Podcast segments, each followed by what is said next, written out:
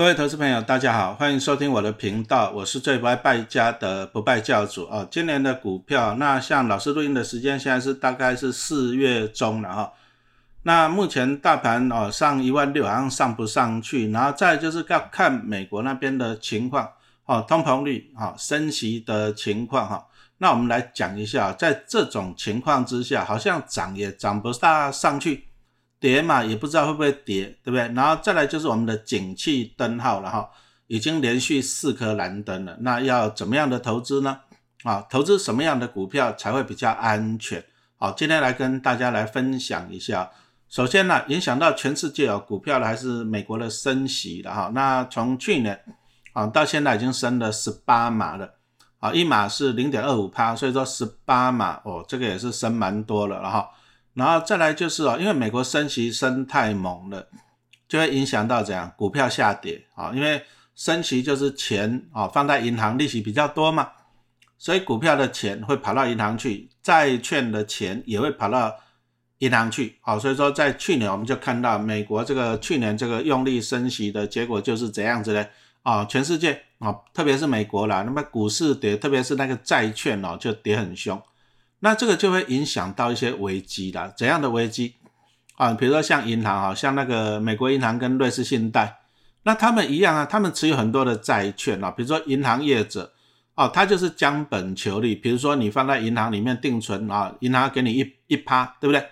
那他拿去买美国债券，哈，假设他买一点五趴，那他这样子他还赚多少？还赚零点五趴啊？那理论上是 OK 的。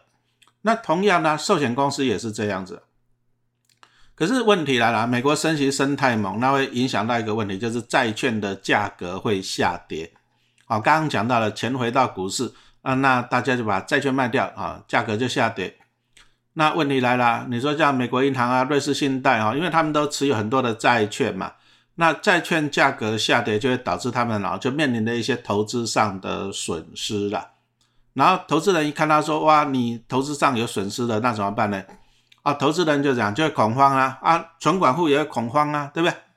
啊，比如说你把钱放在什么瑞士信贷，或放在美国银行，就你看到呢，它因为债券下跌啊，结果呢，银行内部哦产生了很大的损失。不过我要强调，这个是未实现的损失啊，因为他卖那他那债券不卖掉就 OK 了。可是呢？大家会看的会怕啊！你那个损失那么多，对不对？啊，大家都去领款，领到最后的啊，大家都知道了嘛，对不对？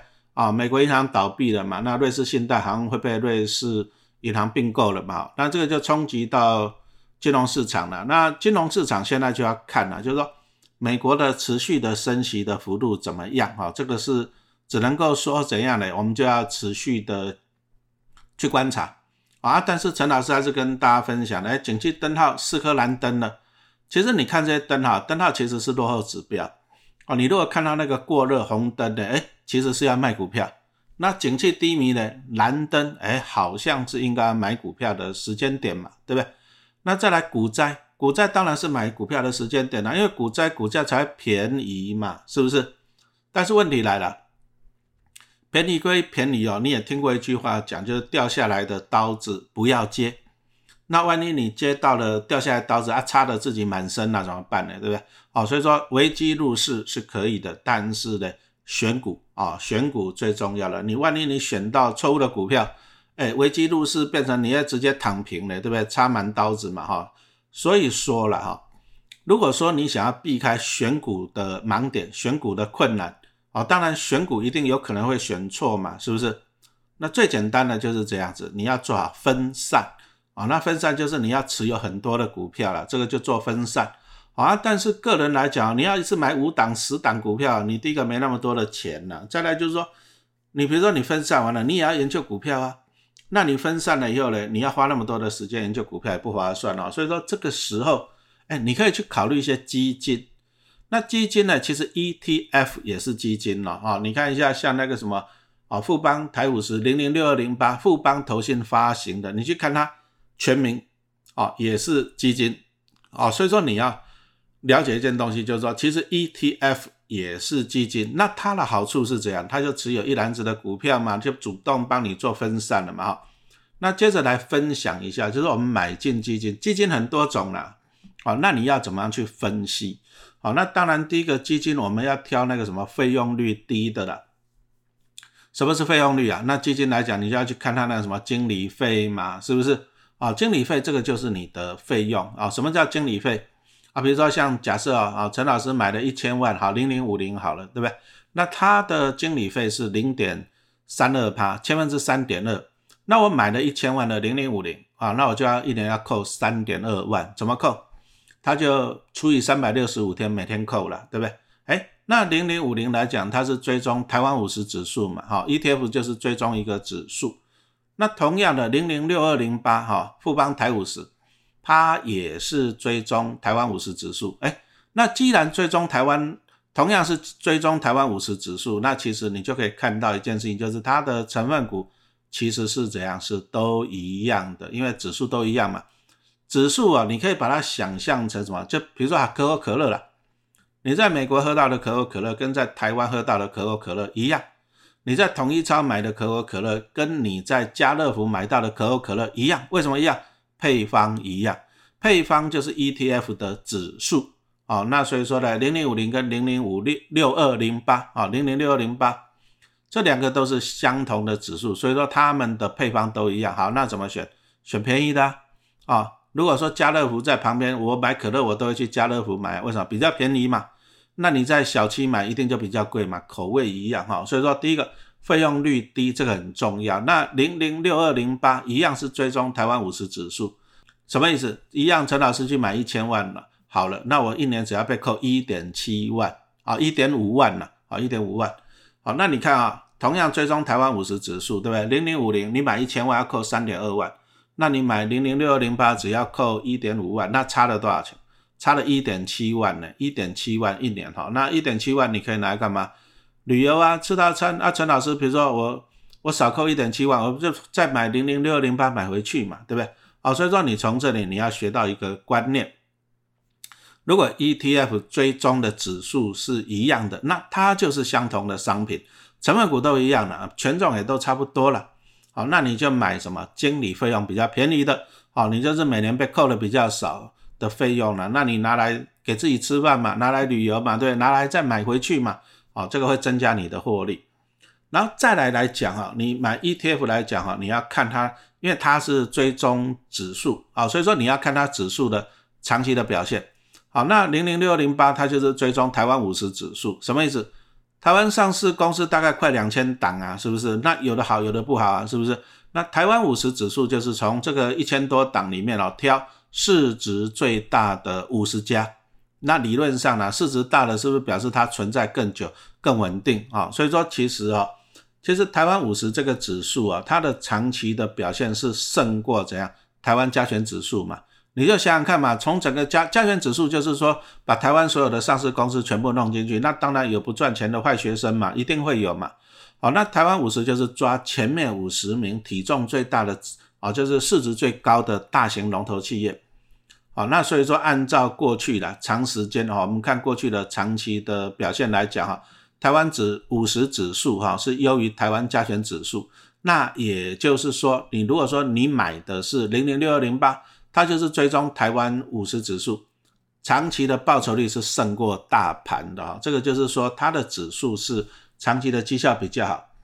那再来就是市价的门槛不高了啊，有时候股票太贵啊，啊你买买不起一张，那你要买零股，对不对啊？比如说像那个啊双胞胎兄弟嘛，零零五零跟零零六二零八就双胞胎兄弟嘛，对不是？是不是？啊，那零零五零股价大概一百二，那零零六二零八大概我记得好像是七十块左右。啊，那你想想看呢？啊，相对好入手，没有错吧？啊，这个就是讲说，其实他们都是相同的商品呐，啊，相同的商品，啊，那只是说它如果相对便宜，就像说你买可乐嘛，对不对？你可以买小瓶的，那零零六二零八就是小瓶的，那零零五零就是大瓶的，好，那你同样的钱，好，你买的商品都一样哦，那但是对以对小资族来讲的话哈，因为零零六二零八它相对比较便宜嘛，啊啊，所以说呢。你比较容易买到整张了，不用在那买零股哈。那长期下来啊，你看张数啊，还是一句话讲，都是相同的东西啊。零零五零跟零零六二零八都是相同的东西。好，那我们刚刚讲到了，但是零零六二零八它的怎样经理费怎样啊，比较便宜。好，那刚刚讲到了，接着第四点呢，就是基金的重点就是具备台股的代表性了。为什么讲台股啊？啊，因为我们这个就是哎不选个股了啊，因为有时候你选个股啊，有时候个股讲真的活蹦乱跳，有的今天涨停，明天跌停，对不对？那个股啊，有时候真的很难抓，那你就去判断大盘嘛啊，比如说你觉得哎台湾长期还是看好的话，那你很简单啦，你就买大盘嘛，是不是？好，那零零。六二零八哦，它追踪了台湾五十指数，它成分股就是台湾市值的前五十大的成分股。那其实你买进一张零零六二零八，你就等于持有台湾的市值最大的五十家公司嘛，对不对？那既然市值最大，有什么好处啊？那第一个，这个都是老牌的企业啦，就是各产业的龙头嘛，哈，而且它的流动性，就是它的股票的成交量也大了。那再来，我们看它的长期绩效，台湾五十指数的长期绩效也胜过台湾的大盘哦。所以说，你如果说真的看好，哎，现在是可能是相对的低点的话，对不对哈？就是跟去年的一万八千多点来比的话，现在是相对低点。那相对低点最简单就是这样，你就是怎样买进这个什么台湾五十指数啊，零零六二零八。那你买进这个指数的好处是怎样呢？当大盘上去的时候，啊，那你这五十大的企业嘛，就会怎样帮你赚钱了嘛，是不是？好，那我们来看一下，它到底是哪五十大？当然，我也不可能每一档都念给你呢，这五十档我会念到哦嘴巴酸。哦，那我们来看一下前几大的成分股，当然第一大的还是台积电了。啊，我们报一下前几名了，台积电、红海、联发科、台达电跟联电，啊，这是前五名的。好，那第六名开始了，中华电、南亚、富邦金、中信金、国泰金。那你有没有发现？哎，其实都是台湾的产业的龙头股。我相信呢，这个要随便倒给一家都很难呐，是不是？啊，那你投资啊，台湾五十指数的好处就是这样子，一篮子啊，市值最大的怎样五十家来帮你赚钱。那我相信啊，这个就是投资的一个重点了哈。那目前我们刚刚讲到说，哎，它比较相对的好入手，因为。富邦台五十零零六二零八，它的股价价格哈，大概在六十到七十块钱区间呐。那我就不预测啊，我就不讲说几块钱可以买了哈。其实股价很难猜的。那以投资人来讲，我给你一个建议，很简单，就是这样的定期定额啊，定期定额是最简单的。那现在可不可以定期定额？现在这个 timing 时间点好不好？啊，我们已经讲到了，现在已经四颗蓝灯了嘛，对，蓝灯代表景气低迷嘛，景气低迷，其实你。投资股票你要建立一个正确的观念哈，你不要买在股市过热的时候啊，比如说台积电六八八，那那时候新闻上那边外资他们讲一千块，还有含两千的，那你看得很高兴，你就买在高点了，而且那时候景气灯号是红灯了，对不对？好，那现在是蓝灯了，蓝灯就表示说啊，你很怀疑股票好不好，你很怀疑股市好不好？那因为大家都存疑啊，存有怀疑，所以说股价就相对的怎样便宜啊？那其实以现在来讲，反而是这样。反而是买股票的一个好的时间点，特别是你是买大盘，好像零零六二零八哦，它的台湾五十指数哎，还优于大盘的表现嘛，对不对？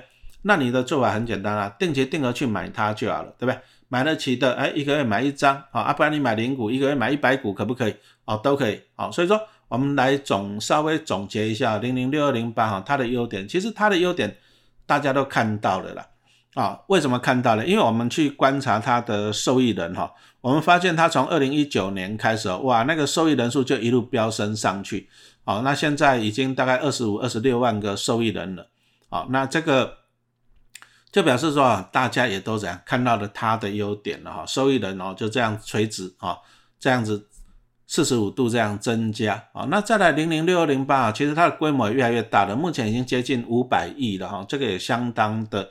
啊，不错了，啊，那零零六二零八，我们先来总结一下，我们前面讲到的优点，第一个成本的优惠了，啊，经理费最便宜，零点一五趴，这个基本上台股台股 ETF 里面就算零零六二零八是最便宜的哈，那投资简单，怎样叫做投资简单？刚才已经讲了，你就在蓝灯的时候，你就定期定额去买它啊，你就无脑去买它，啊，就有台湾上市最大的五十家来帮你赚钱，再来它的长期的绩效价，我们按照过去的。指数的表现了啊，它的报酬表现是胜过什么？胜过台湾加权指数啊。这里有个数字的，从二零一零年十月，我们把它统计到二零二三年哈一月啊，讲错了，二零一二零一零年的一月到二零二三年的一月哈，那这样子十三年下来哈，十三年下来，其实啊那个台湾五十指数报酬率是三百三十九点七二趴啊，但是台湾加权指数啊啊，这个是还原全息吧哈。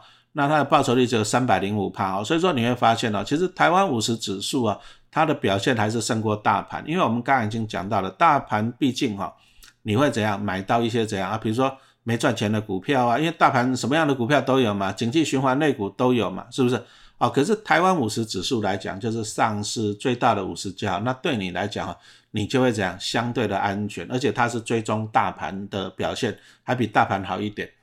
那再来啊，投资人最喜欢的还是配息了哈。那现在啊，零零六二零八啊，富邦台五十它是半年配，半年配的好处是啊，就是你一年领两次的。其实以前的股票大部分都是年配的，就是一年领一次。可是哦，就会碰到一个问题，领到钱就拼命花，啊，到时候一下就花完了，没有钱了哈。所以说后来很多都改成半年配。那半年配有什么好处啊？比如说家里有小朋友，你第一个小朋友你可以帮他存股票啊。啊，其实零零六零八可不可以帮小朋友存股票？绝对可以哈！你帮，比如说小孩子从出生你就帮他存啊，那压岁钱啊、零用钱全部帮他存。你存零零六零八就是存台湾上市最大的五十家公司，那这样子好不好？啊，台湾上市最大的五十家公司啊，那你如果说讲实话了，你将来小孩子啊，搞不好还没有机会到这五十大企业上班的，对不对？说不定嘛，是不是？可是你如果说从小帮他存，哎。等小朋友长大以后呢，就五十大企业来帮他赚钱嘛。好处是啊，因为他是半年配啊，所以说那小朋友长大了，比如说大学啊、高中啊，这个学费一年要缴两次嘛，那半年配来讲啊就不错。好，那再来我们来看一下配息哦，它平均哦，过去六年我们就统计六年了，平均的年化配息率大概只有四趴，哈，四趴，其实四趴也还好，四趴也不能讲只有，因为现在毕竟定存利率现在大概就一点五趴左右啊，所以说四趴。啊，当然了，它还是输给一些高股息的，高股息的哈，应该有到五到六趴啊。不过重点来了，为什么啊？零零六零八它的配息率比较低啊？为什么它可没有到五趴跟六趴？为什么？因为很简单嘛，就台积电嘛啊。因为台湾五十指数里面呢，大概有四十几趴是台积电，因为台积电的市值最大哈。那台湾五十指数它是用市值来决定权重，也就是当你市值越大的。哦，你占的权重就怎样，就越高。哦，那比如说啦，像我们统计到三月三十一号，那零零六二零八里面哦，就是它有四十七趴是台积电啊，那红海第二名是四点五趴，啊，联发科是第三名啊，四点三趴。好，那其实联发科跟红海都很大了，可是没办法，因为台积电更大，而且台积电很怪兽嘛，哈，这个就是因为它是用市值来决定权重的。的关系了，好，那既然台积电已经占到四十七趴了，可是我请问你，台积电配息好不好？当然是不好啊，对不对？配一年大概配十一块钱嘛，它就台积电季配息嘛，一季配二点七五，对不对？那你现在股价五百块啊，五百多，那你配十一块钱，殖利率台积电讲真的，殖利率大概就两趴了，有时候还不到两趴嘞。那当然了，它就会拖累台湾五十指数的殖利率啊，就会拖累了。好，所以说台湾五十指数哈，零零五零跟零零六二零八一样，殖利率都不高哈，大概就是四趴。啊，其实高股息也不是它的强项了，为什么？因为台积电配的息就少了嘛，对不对？那它的强项在哪？强项就是这样赚价差了哈。那我们统计了一下，其实零零六二零八啊，它是在二零一二年哈，二零一二年的六月二十二号成立啊，那时候成立的价钱是三十块钱。可是你看，现在已经大概有七十块钱了，三十块到七十块钱，而且这个是怎样？因为它每年都配息扣掉了，就是除息完都扣掉了，还有七十块钱，那表示怎样？表示你投资的呢？你如果从二零一二年你报到现在，你第一个啊三十块报到了七十块，你赚到了四十块的价差，真的你再去算，好，你每一年领到多少股利，你再把它加加加起来，应该也不少。所以你从这里啊，你可以看到一件事情，就是它每年呢，就是长期投资，啊，零零六零八，你可以领到什么股利，还有怎样赚到的价差。不过以台湾五十指数来讲，因为它毕竟是市值最大的五十家企业，我反而觉得它是以什么赚价差为主的哈。比如说像台积电来讲，台积电当然它不是高股息的嘛，所以说台积电它重点来了就是做价差啊，毕竟台积电从过去的几十块嘛。哦，那涨到现在的几百块钱哦，所以说注意了哈，这个零零六二零八来讲哈，当然你长期持有领到股利跟赚到价差是应该是几率非常非常的高了啊，只是说你如果单笔股息来讲啊，它的报酬率啊，殖利率啊，一定输给高股息的。但是你如果讲整体的报酬率，也就是说我们讲说赚价差的部分来讲哈，它长期投资的几率啊，赢的赚到的价差应该会比高股息的还要多哦。所以说其实 ETF 来讲啊，它有不同的特性了啊，因为它的指数就会决定它选的是哪一些的股票嘛哈。那台湾五十指数啊，零零六零八，它买的就是市值最大的企业，那这些企业呢，好处就是。股灾的时候，其实它跌也不会跌太凶啊，因为这些都毕竟大型龙头股了。哎啊，但是反弹的时候，因为它是龙头股嘛，是不是？哦，所以说如果说外资进来这样，还是会进来这些龙头股比较多，因为他们的流动性比较好哦。所以说其实哦，在股灾的时候呢，你买这些市值前五十大企业的台湾五十指数零零六二零八啊，其实其实是不错的选择了哈。那当然，我们接着再来回答一下一些网友的一些的提问了哈。那其实网友啊都知道了，就是零零六二零八跟零零五零啊都是追踪台湾五十指数，可是就有人曾经问我说：“哎，老师啊，二零零六二零八的交易量相对较小，相对较小是指的是它跟零零五零来做对比。好，那当然因为零零五零毕竟推出比较早嘛，二零零三年就推出啊，它推出比较早啊，能见度也比较高，那当然它的交易量也会比较大。”好，那零零六二零八，陈老师去看了，有了交易量还是 OK 啦，一天大概几千张还是有，不过有时候一天就有一千张啊。所以说网友问老师啊，他有时候一天只有一千张呢，那万一呢买太多卖不掉怎么办？或买不到怎么办？哎，这个你好像烦恼太多了。为什么太多？我请问你，你一般人一天你可以买几张啊？是不是？我们刚刚讲了，现他现在股价大概一张大概六七万嘛，你如果说买一千万就要一千张就要六七千万了哈。所以说，其实啊，你你小资族不要去烦恼这个问题。他就算一天只有五百张的成交量，你一次也搞不好买个五张十张，你担心那个是什么？是不是？那其实啊，你去看一下零零六零八，哎，我给他看一下股价线图。其实它有时候呢，哎，有时候一天也有超过一万张的交易量啊。那你看它一千张也可以，一万张也可以，这又是为什么？那其实啊，ETF 它就是一个造市商了哈。啊，自创造市场就是流量提供者的哈，这些造市商，那这些造市商啊，就是一些什么券商什么的，啊，那其实它就是怎么做的？其实你要了解 ETF 的运作了。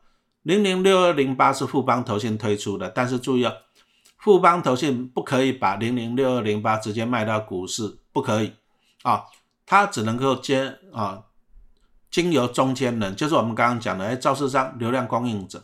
好，那比如说哈，我们举个例子啊，比如说哎，市场上有一千张的交易量的时候，那一千张很可能是这样，就是有投资人有卖出啊，投资人有买进呐，啊，就是投资人之间哦这样子去买卖就可以了。可是如果说呢，突然间出现一个好消息啊，零零六零八怎样的啊，大家抢着买，结果那一天呢，啊一万张的成交量，哎，那一万张的成交量，那这个时候就出现问题，就是市场上需求很多。可是搞不好到股票的人很少啊，因为大家觉得看好了，那投资人不卖股票，可是有人来抢着进来买，买一万张，那会怎么办？哎，那我们刚刚讲到流量供应者这个造市商啊，他就会把他手上，他手上有库存股票，他就把库存股票倒出来给你，倒出来给你啊。所以说，其实这个流量供应者他就是这样，就是控制的维持市场的，我们讲就是维持它的交易量。好，那如果说假设了。股灾的时候，那大家卖股票，那怎么办呢？那零零六零八，如果大家一直卖，没有人买，会怎么样？会跌停板吗？会吗？不会。为什么？因为赵市章会把它怎样收回去？好，那赵市章这样买进跟卖出的用意在哪里？就是维持股价啊贴近净值，这样了解了吧？因为 ETF 它的股价就要贴近它的净值啊，这样清楚了吧？哈，那如果说讲真的，如果说你真的是大户，对不对？你一次要买个一千张、一万张。啊，你又怕买不到怎么办？那很简单啦，你如果比如说你要买五百张啊，就是五百张一个单位，好，五百张、一千张、一千五百张，你也可以去投信买，你直接去富邦投信买，他会卖给你五百张、一千张、一千五百张，那用什么价格卖给你？用净值啊，好，那什么是净值？好，因为零零六二零八它只有五十档的成分股嘛，好，那五十档它每档占几趴，你都可以算得出来。啊，那就是说，哎，它五十档的总价值是多少？这个就是零零六二零八的净值。啊，所以说 ETF 我们刚刚讲的它是基金，啊，你可以到富邦投信去买零零六二零八，用净值去买，因为它是基金。但是你也可以在股市上面买，因为它也是股票。啊，那但是这里就出现了两个价格，啊，一个是净值，一个是股价，对不对？那股价会贴近净值，通常在一趴上下了。什么意思啊？比如说我们举例啊啊，比如说零零六二零八，它的净值今天的净值是六十八，可是股市上呢太多人买了啊，结果变成啊刚讲的净值是六十八啊，可是市场上变成多少钱？七十块。那你知道会发生什么情况吗？其实几率不高了。当大家大量在买的时候，肇事商就会把股票卖给你的哦。所以说净值是六十八，股价要到七十不容易啊，真的是不容易。除非啦，除非就是买的人太多啊，结果呢，肇事商他手上的库存的股票卖完了，库存的股票卖完了，那就没有办法去平抑那个价格了嘛，是不是？哎，所以说搞不好市场上就会什么六十八、六十九、七十，有没有可能啊？会有这个可能。可是如果说陈老师看到，哎哎。七十块了，那为什么我会怎么做？你知道吗？哦，我就会跑去跟那个富邦投信去跟他申购，我用六十八块净值。你注意哦，你跟投信买都是用净值啊，因为净值就六十八，那我就去富邦投信就要买六十八块钱，然后我带股市到七十块钱，我把它卖掉，我是不是可以一张一一股就套利两块钱，一张就赚两千，对不对？哦，那当大家都这么做的时候，其实哦，那个股价就被压下去了啦。哦，所以说这个就讲到，就是说哈，其实 ETF 它的股价会贴近这样净值。好，那再举一个例子啊，如果说啊产了股灾呢，怎么办呢？啊零零六二零八今天大跌，拼命跌，拼命跌，那怎么办？拼命跌就是没有人买呀。啊，结果呢，好，我们再来讲，哎，可是呢，你去上富邦投信官网，你去看它的净值是六十八，哎，可是股价跌到六十五块了，什么意思？净值六十八，股价六十五，是不是相对便宜？是不是？那为什么会跌这么凶啊？刚刚已经讲到了，当大家拼命卖的时候，其实造市商手上也有钱，他要去买股票。可是呢，造市商手上的钱买完了，他就没有钱了。他没有钱买了以后呢，哦，市场上只有卖，没有人买，就会大跌嘛，哈。那当啊，刚刚讲到股价跌到六十五的时候，那碰到什么情况？那很简单啦，那六十五，陈老师就去买五百张、一千张，啊。那我买了五百张，我买六十五块钱，我可以怎样？我卖回去给富邦投信。我在股市我买六十五块，我卖回富邦投信，我是用当时的净值六十八块卖它，哎，那我一股赚三块呢，这温谈了呢，所以呢，那就会发现哦，当这个股价大跌啊，严重低于净值的时候，你会发现很多的大户就会这么做，去市场上买便宜的股票，然后卖回给富邦投信啊，赚中间的利差。所以说，其实啊，其实因为有造市商呢，那因为再来就是因为有这些大户啊，所以说其实啊。ETF 它的股价会跟净值会联动，好，那大概正负一趴以内算正常，因为不可能刚好贴得紧紧的啦，哦，所以说其实你不要去烦恼说什么啊，老师啊，那个零零五零每天有五千张的交易量，零零六零八只有一千张，你不要去烦恼那个，你如果一次要买一万张，你直接跟富邦投信买就好，用净值去买。就这样子啊，其实你就算你要买一万张，你在股市买可不可以？可以，造市商会把股票倒给你。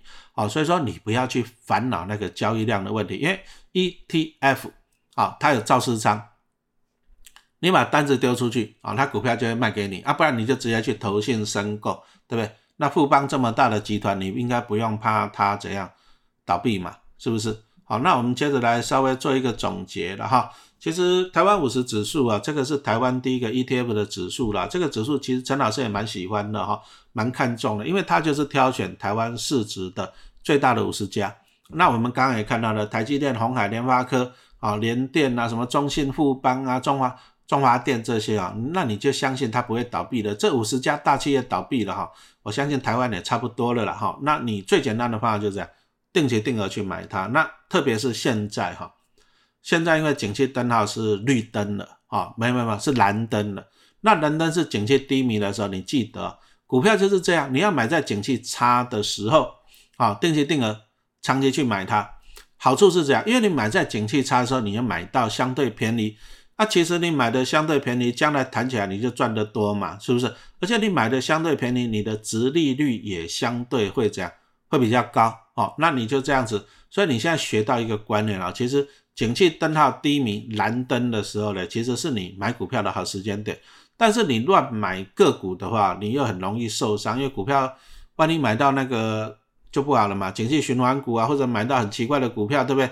像什么高端呐，哦，那你就会怎样很惨。可是呢，这时候你可以相信的就是台湾市值最大的五十家企业了。但是也注意哦，你不要买在贵的时候。你说像在景气在那个什么红灯的时候，那时候就很贵了哦，是不是？台积电在六八八嘛，是不是？哦，所以说你在红灯的时候呢，你就停看听一下。哦，那现在蓝灯的时候呢，其实是布局的好时间点啊，但是不要乱买个股哈，你可以去选择像这种啊南瓜的台湾市值前五十大企业的哎台湾五十指数啊，那一样指数啊，它又授权给零零五零跟零零六二零八。那我讲实话，陈老师只会买零零六二零八，为什么？因为它的经理费最便宜啊，就像说陈老师要买可乐。我会跑去家乐福买，为什么？因为它便宜，而且喝起来都一样啊！哦，所以说零零六二零八跟零零五零，他们都是追踪台湾五十指数成分股都一样，好，就是双胞胎。那怎么样？当然买经理费便宜的嘛，好，这样子了解了嘛？哈，台湾五十指数，它就是台湾市值最大的五十家企业，绝对不可能同时倒闭的。你只要把握一个原则啦，定期定额去买它，而且股灾大跌，你就用力去加码它。台湾最大的五十家企业不会同时倒闭，零零六二零八不可能变壁纸，便宜用力去买。其实这个是我觉得 ETF 最迷人的地方，便宜你就去买个股。有时候你会怕哦，你会怕说个股去买，万一它倒闭了怎么办？你看那个什么阳明啊，什么万海啊，当初两三百的，那你看现在几十块，便宜你不敢买啊，是不是？你怕它怎样啊，对不对？可是台湾五十指数是台湾最大的五十家企业啊，那零零六零八最迷人一点就便宜。你要高兴啊！当别人恐慌的时候，你要贪婪啊！那你就定期定额逢低加码，一定要逢低加码哈！那领到股利再买回去。那当然我也诚实跟你讲了，投资股票没有速成呐，哦，你要长期的坚持啊，认真存股票，存个十年、二十年、三十年啊！那你想想看，你存越久，你的张数越多，那股灾的时候你越买越便宜。那等到你退休的时候，有台湾市值最大的。五十家企业来帮你赚钱，那我相信你的退休金哈，你退休生活应该是会很开心的了哈。好，谢谢收听。